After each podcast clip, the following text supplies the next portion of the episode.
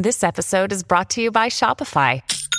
Forget the frustration of picking commerce platforms when you switch your business to Shopify, the global commerce platform that supercharges your selling wherever you sell. With Shopify, you'll harness the same intuitive features, trusted apps, and powerful analytics used by the world's leading brands. Sign up today for your $1 per month trial period at shopify.com slash tech, all lowercase. That's shopify.com slash tech.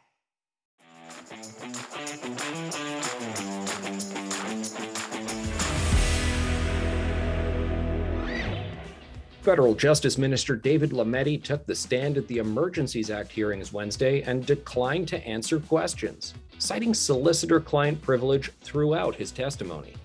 Also, text messages between Lametti and Public Safety Minister Marco Mendicino were introduced at the inquiry and showed the Attorney General jokingly urging Mendicino to bring in tanks to break up the protests.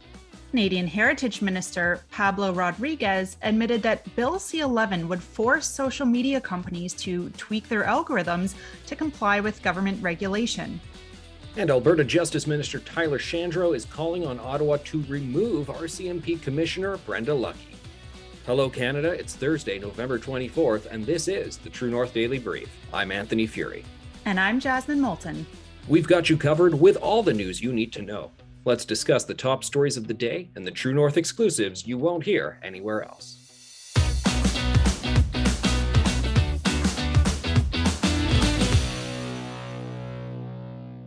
On day 29 of the Public Order Emergency Commission hearings, Justice Minister and Attorney General David Lametti refused to answer questions about the Trudeau government's decision to invoke the Emergencies Act. He did this by routinely citing solicitor client privilege throughout his testimony. Now, before Lametti took the stand, counsel for the federal government informed the commission that Lametti would not be answering any questions about what could be considered legal advice Lametti gave to cabinet. Now, Commissioner Rouleau described the decision by Lametti as an interesting maneuver. Here's what that sounded like. Thank you. Good morning, Commissioner. It's Andrea Gonzalez, counsel for the Government of Canada.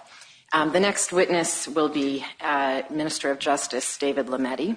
In addition to being Minister of Justice, of course, um, Minister of Just, uh, the Minister is the Attorney General of Canada, the lawyer to the Government of Canada. And I wanted to put on the record that the Government of Canada continues to assert and maintain uh, all of its claims of solicitor client privilege in respect of all legal advice and opinions. Minister Lametti's attendance here uh, as a witness is not a waiver of any claims of privilege by the Government of Canada, which he has an obligation to protect. We will be objecting to, and Minister Lametti will be refusing to answer all questions that would delve into areas of solicitor client privilege. So I just wanted to put that on the record at the front end, um, and hopefully examinations um, can be appropriately tailored to keep the objections to a minimum. Okay, well, it will be an interesting maneuver uh, throughout the testimony, but I'm sure everyone will be on their guard. So, uh, with that, perhaps we can swear the witness. Several text conversations between Lametti and his colleagues, including Public Safety Minister Mendicino, were also introduced to the Commission as evidence. A February 3rd text conversation between Mendicino and Lametti shows Lametti urging Mendicino to, quote, get the police to move and to call in the military, quote, if necessary. Mendicino responded to Lametti, quote, how many tanks are you asking for? And then Mendicino replied, I just want to ask Anita how many we've got on hand, referring to Defense Minister Anita Anand, who also testified on Wednesday afternoon.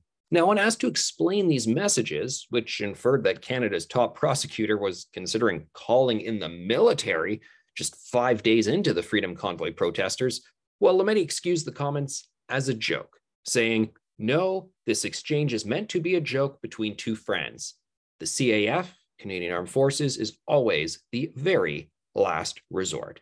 Jasmine, this is really interesting because we have actually had many people appear at this committee and they have been relatively forthright, maybe not always saying what they wanted to say, but things have gotten out there. This is the first time we've had someone actually take a seat and then refuse to say anything it might be a good strategy if you're in the private sector, for example, to try and evade accountability by citing solicitor client privilege. But as an elected official, publicly elected official, to sit there and refuse to say anything, take any accountability for some very heavy handed actions, Anthony, it's a bad look for the government.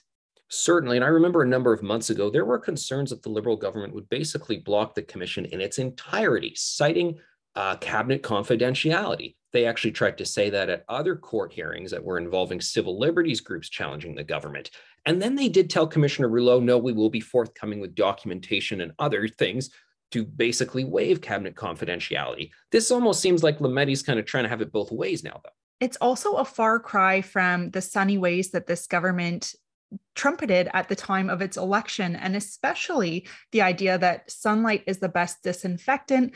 Let's be transparent. Let's bring facts to bear in front of the electorate and let them decide.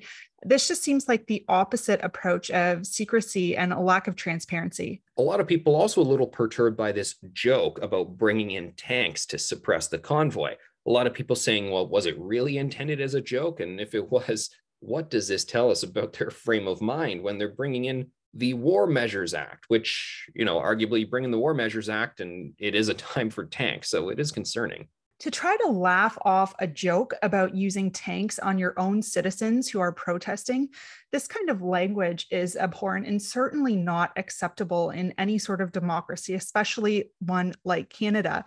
This joke shows terrible judgment, especially from a government that has joked before about liking authoritarian governments like China.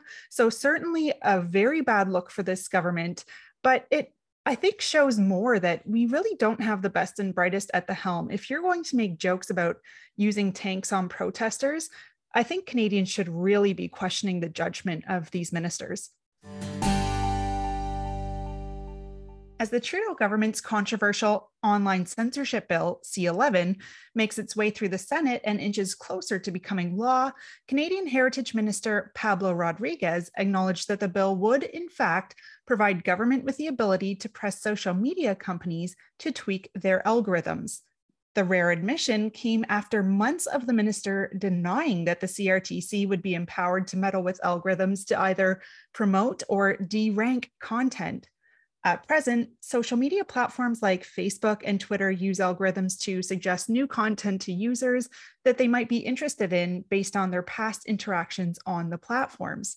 In response to questions by Conservative Senator Michael MacDonald, Rodriguez explained to the Senate Committee on Transport and Communications that indirect manipulation was possible. Here's what that sounded like. Uh, Section 9.8 of the bill states that the Commission shall not make an order under paragraph 1E that would require the use of a, of a specific computer algorithm or source code. However, the CRTC commis- commissioner has told our committee quite clearly that this will be accomplished indirectly. He said, and I quote, We will say this is the outcome we want. I do not want to manipulate your algorithm. I want you to manipulate it to produce a particular outcome.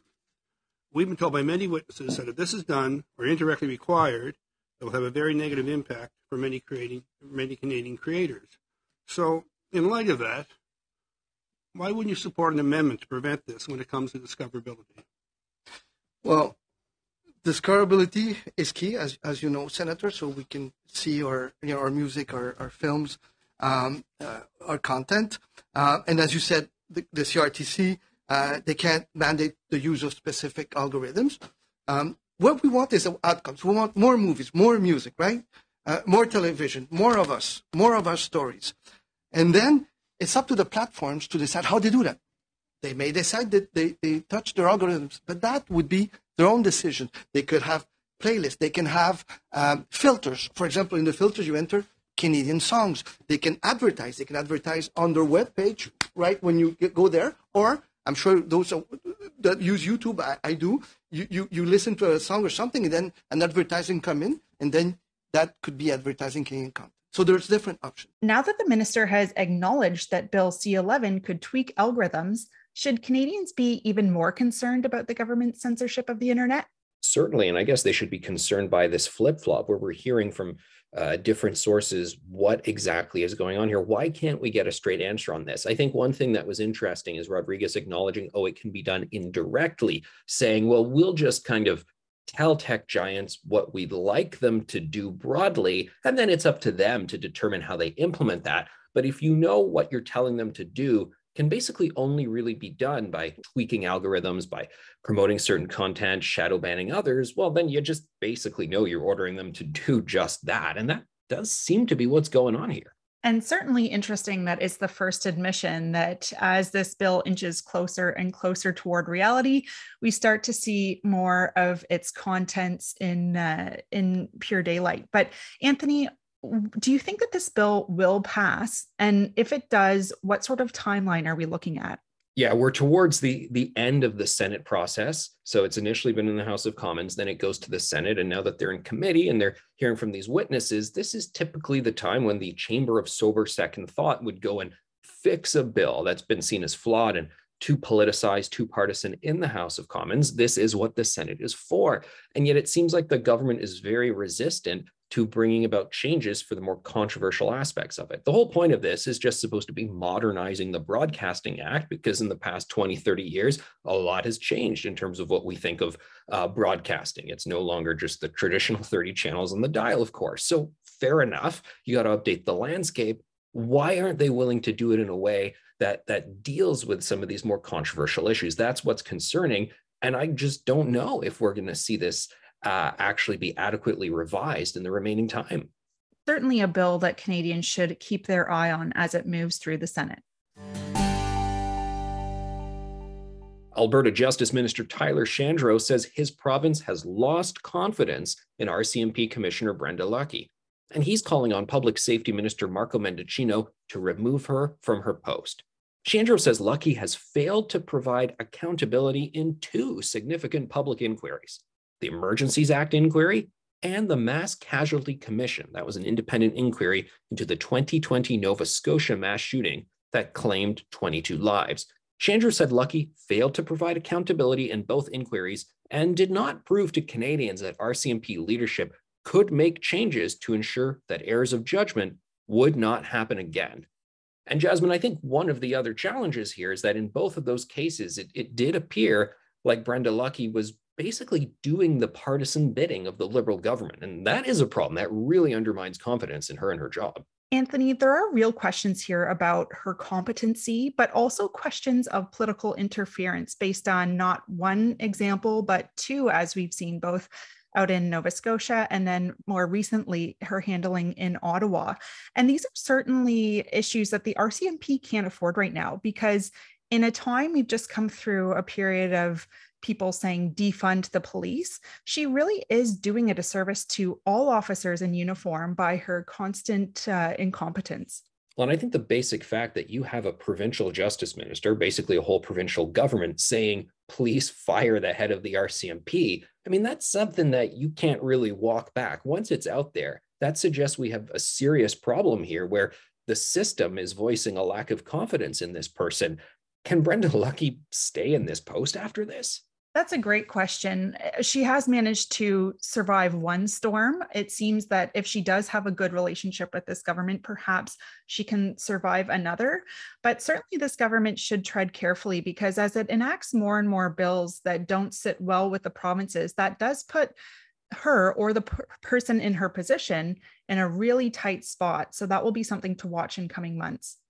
Well, no, certainly. I mean, even if this is not fair, and even if she does technically deserve to stay in the post, I don't believe that's true. I believe all these criticisms of her is fair. Now, when she is in meetings with other levels of government and other police forces, it's already been established that people don't respect her. They're not taking her that seriously, and that they want her out of the job. I mean, how can you continue in a job like that? Those are great questions, Anthony. And as we know, the person in the role of RCMP commissioner, that is a position appointed by the government of the day. So it really will be up to not only the public safety minister, but overall this government as to whether she'll remain in this role. That's it for today, and don't forget to check in at www.tnc.news throughout the day for all the news you need to know. And if you're able, please consider supporting independent media at donate.tnc.news. Thanks for listening and have a great day.